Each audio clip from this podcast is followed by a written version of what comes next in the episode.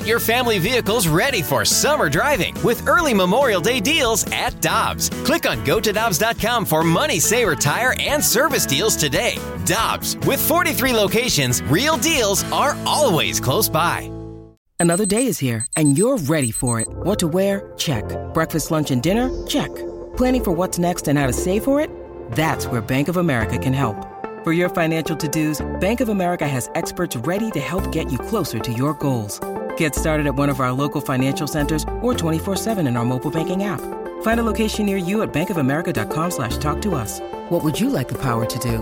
Mobile banking requires downloading the app and is only available for select devices. Message and data rates may apply. Bank of America and a member FDIC. Hi, I'm Dan for Dobbs Tire and Auto Centers, here to share the easiest way to buy tires. Come to Dobbs. With the best tire brands and the biggest inventory, you'll get your tires the same day at the lowest price, guaranteed. Next time you need tires, get into Dobbs. With former Blues defenseman Jamie Rivers, I'm Brandon Kiley. It's Rivs and BK on 101 ESPN. Let's go out to the Brown and Crouppen Celebrity Line, where we are happy to be joined by Dan McLaughlin. He's the Cardinals broadcaster, and he's the host of Scoops with Danny Mac weekdays from 10 to 11 o'clock, right here on 101 ESPN. Dan, how you doing today, man? I am doing well. How about you guys? Doing okay. Um, Saw this tweet from Ken Rosenthal that has me a little confused. I got to be honest, Stan. I don't know if you've seen this yet, but Ken Rosenthal tweeted MLB has rejected the union's proposal for a 114 game season and said that it will not send a counteroffer. The league now says that it will start talks with the owners about playing a shorter season without fans and that it is ready to discuss additional ideas with the union. He followed that up by suggesting the ideas MLB wants to discuss with the union are about resuming the season without fans. Dan, I, I thought That's that shocker, was isn't it? Uh, kind I of. I, I didn't think we are going to have full stadiums, but um, Had we not discussed this yet? This this wasn't on the table. well, you know, some of that stuff has not been agreed upon, and you know, for instance, like the 114 game proposal that was issued by the players late on Sunday, that had not been formally rejected by MLB, I guess, until this morning. So, while it seemed to be a foregone conclusion that they would do that, um, it, it wasn't a formality. So now it is a formality, and you start looking forward to maybe the universal implementation of a 50 game season, which could happen, and the players could balk at that. You know, from the players' perspective, the 114 game season that was proposed. That was at a full prorated salary. And I did a little math. I talked about it on my show. So that would mean they'd get about 70% of their expected salary for the year. 50 game season, which has been proposed by the owners, uh, pays the players just over 30%. So in the middle is 82 games. We still might get there. And uh, until they tell me it's canceled, guys, I, I just don't think that they would throw away a season. But it, it does get more pessimistic by the minute. Dan, the part that I was stuck on was now they're ready to talk about baseball without fans. Like, what? Yeah, of, of course, there's going to be no fans. That's the entire reason why we're talking about any of this. Like, the reason why owners have said that they can't play the 114 game season or a longer season is because there will be no fans in the stands and therefore their gate revenues are going to be down. I just, uh, maybe I'm reading too much into that portion of it, but if that's what you're talking about with the union, it seems to me that they're dragging their feet at this point. The owners, I, I'm suggesting, to get to that 50 game season because they have said publicly now they don't want to p- play past October 31st. Again, it seemed like a formality. You know, everybody knows there's not going to be fans in the stands. And now you can counter with the union and just say, look, we know there's no fans in the stands. So whether you want to believe it or not, here's our numbers. And this is what it's going to take to pay those salaries that you want to have. But we're only going to go to 50 games or 70 or 82 or whatever the game uh, wants to do that, in that regard. I don't know about you. uh, I, I just the irony of seeing you know, the NHL a couple of days ago say, hey, we're coming back. The NBA about an hour ago has their plan in place. MLS was the one league that was having um, a similar type labor situation uh, with their league and players. They've gotten that figured out. They're moving forward, and here we are talking about fans in the stands or fans not being in the ballpark. I, I just, I don't quite get it because you're, you know, the the the, the sporting public wants sports. You know, you, you want to see it. You want to see action back, and you have a chance to be the first sport back. And you're in your season. This is your heyday where you are not competing with college football and the NFL and the NHL playoffs. This is it. Um, I, I just I don't understand it. I, I really don't. A final thing on this line of questioning from me, Dan. There's now a tweet coming out from Joel Sherman, who's a national baseball columnist for the New York Post, saying, I have heard greater pessimism today from folks on both sides about. MLB launching a season that at any point, people who previously thought that the sides would find a way are now expressing at least greater doubt, mm-hmm. often more so than that. Dan, I, I they, they're not really going to butcher this this poorly, right? There's, I just, I continue to believe that they've got to find a way to be able to do this. I, I can't believe that they're going to mess this up this badly, right? Uh, I'm with you. Uh, um, crazier things have happened, and the sport has been resilient a bunch of times coming back from work stoppages. But as I've said from day one, this is different than any of the other ones. There's a pandemic.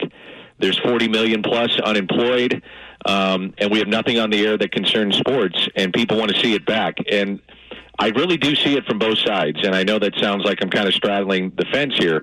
If I'm a player, my shelf life is short. I want to get paid. I agree to a salary cut. Now I'm going to have to take another haircut. No, no, no, no, no. I'm not doing that. If I'm an owner, I'm saying, well, 40% of my revenue, as you uh, explained rightfully, is with fannies in the seats. We don't have them. So here's our piece of the pie. Where I get concerned is that, again, it's not me writing the checks, so understand that. But understand this going forward, if you don't play this year, it's not only the fans that step away, many of them will, and not all will come back. That that that happened in '94, even with some great things that were going on. They they stayed away, um, but the sponsors too. You know that's the other part of this too is that you know there there could be those that run your the, the, the companies out there that are affiliated with baseball and say now wait a minute you know you you had a chance to do something here we understand everybody took a hit hell our company might be taking a hit but we decided to keep this person employed or this group of people employed. We stayed in business and we want to support you, but yet you didn't step up when we needed you most. I'm not sure I want to be affiliated with that. I, I hope they're taking a look at all those scenarios because they have to. It's on the table and it's legitimate. All right, Danny, you know, we talked a bunch here for a long time about the, the trust issues between the players, the players union and the owners and Major League Baseball.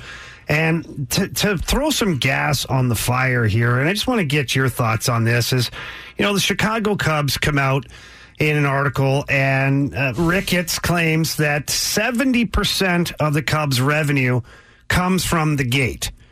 And and so basically saying that only 30% come from everywhere else. We did some math in here, although it was challenging for this group, as you know. Well, and, that's why we're in media. yeah. It and, should all be wrong, but let's go on the premise of it. And it didn't really mathematically work out for us what he was saying yeah. about 70%. So like at this point, is the trust issue, is it even getting worse by the day, especially with comments like that? Let's put it this way, Rivs. If if they do play, and let's just say that the the 50 games is what gets agreed upon, the unilateral implementation of this schedule. Um, there's next season. There's this year, you know, short. Then next year, if you play, and then um, a potential of a work stoppage because the CBA is up. Could you imagine the raw nerves and feelings coming out of this negotiation going into the oh. next one? Awful. So it, it, it does have a trickle down effect to your point. Now, with the Cubs, where I'd be concerned is they, they were ready to start their own network, t- television network. They have built up around Wrigley Field in Wrigleyville mm-hmm. with bars and restaurants and a beautiful hotel that we stayed at one time. It's gorgeous. So all that is gone. Um, and then your revenue. Uh, they're packing that place pretty tightly, uh, especially when the summer months come and it's a beautiful day in Chicago. A lot of people go to Wrigley Field. So I, I got to wonder if all that is tied into what he's saying, or is it just from people going to the ballpark in the seats? Is it people going to the ballpark and then hanging around at the bars and restaurants that they have a piece in or own, and that's part of the revenue? I, I just don't know. I, I can't answer that question. Um, But long story short, you know, you look at Ballpark Village, you look at what's going on in Atlanta. They built up around their ballpark. You got what's going on at Wrigleyville. Um, a lot of that money is tied in with people going to the stadium. And, you know, what's the cutoff? Do you include that in your revenue? Are you showing that? Or is it just people in the ballpark going to a game and buying a hot dog uh, and a soda and a beer and popcorn and Cracker Jack and all the things that go with it and your parking? Um, I, I just don't know. And, that's where I think some of the distrust is coming up is like show us your books like what do you have actually on the books that are totally baseball related and what is not I don't know if you guys agree with that, but I think that's something that needs to be figured out, and it's got to be figured out quickly because, again, the, the CBA for the next round is not far away. And from the player's perspective, and I don't know, especially if, you know, 65% of the players make under a million bucks. And if you're not going to make money this year and you go into next year and everybody's saying, well, let's not play, let's wait until we get the deal we want that's a long time not getting a check. That's well over 18 months. I, I don't know if players would do that. So maybe from an owner's perspective, they're saying we can break the union on this. I don't know. I mean, all these things to me are on the table. Talking with our very own Dan McLaughlin, voice of the Cardinals, scoops with Danny Mac daily, scoops. 10 to 11 a.m. here on 101 ESPN. Danny, final one from me. And it goes back to the wording of one of the tweets that we read earlier is the owners have no intention on countering with their offer. How concerning is that? And are they is, is it just blatantly telling the players, yeah, you need to do better? Or is this are we now into that official standoff point? Well, I, I don't think there's a winner on either side. I, I don't. Um, I, I think this standoff has turned a lot of people off on the game. Now, I think if they said later today, let's say four o'clock, and Ken Rosenthal comes out with a tweet and says MLB and the Players Association have come to an agreement, I, I think people would be like, okay, I'm in, and bygones are bygones. I'm not going to sit there and worry about the the squabbling over the last couple of weeks. I really do. I think people have short memories on that. However, if they don't come to an agreement, and if it's economics truly the reason why you don't play then there's a real problem, and you won't get those fans back. Now, if it's the safety and the, the health protocols, because I'm not sold that all this stuff is going to work anyway, whether it's baseball, NHL, NBA, I love the fact that they're going to try, and I think it's important to try and to get everything lined up to do it. And if it doesn't work out and the virus breaks, then hey, you, you shrug your shoulders and you say, man, we tried, and we got to keep people safe. For instance, two Tokyo Giants players, including their league MVP of 2019, have tested positive for COVID. And Japanese pay- baseball players, guys, have been isolated since March. The stadium's empty, disinfected, temperatures taken, and the virus still found a way in. So you get my point, is that it, it can happen. Um, and it probably will happen in these sports. But it, there's risk being taken on, on every front of this. But if it comes down to the economics of it, then shame on both sides because there's going to be people that just do not forgive them, whether it's businesses or the players or the owners or fans, certainly. They're just not going to forgive them, and that's what it's going to come down to. Dan, final question for me, and we'll get you out of here on this one. If Major League Baseball decides, you know what, we're just going to unilaterally implement the 50 game season, that's what we're going to do, and that, that's where we're at at this point. And let's say they do this a week and a half from now because they believe that that's the deadline for them to do so. What do you think the players do? Do you think that they ultimately decide not to play if Major League Baseball unilaterally implements a 50 game season? I think it's the the question now on the table. I think that's the biggest question because it just seems like owners are not going to budge on on getting down to the 50 games or at least getting down to let's say 82, which is where they started. Um, I, I, I'm with you, Brandon. I, I think that's the question. Would players just step away? I do think you'd have some really big name players that step away. And maybe part of this is trying to break the union now because you're going to have, as I said, younger players not making a ton of money uh, in baseball terms saying, I, I need to play. You know, I haven't had my bite at the apple. I, I got to keep my skills sharp. I need to play. I want to play. I got to play for next year. Um, and the big, uh, big end guys are going to say, I made my money. I'm, I'm walking away from this but are you are you standing collectively as a union? Um, Rivs could probably answer that better than I, but you know that's where you're going to have maybe some infighting with the players. That some say we want to do it, some don't, and who knows? Maybe all of them say no, no, no. I'm not taking a second haircut. I, I already did this. I'm not doing it. Um, I could see some of them saying that too.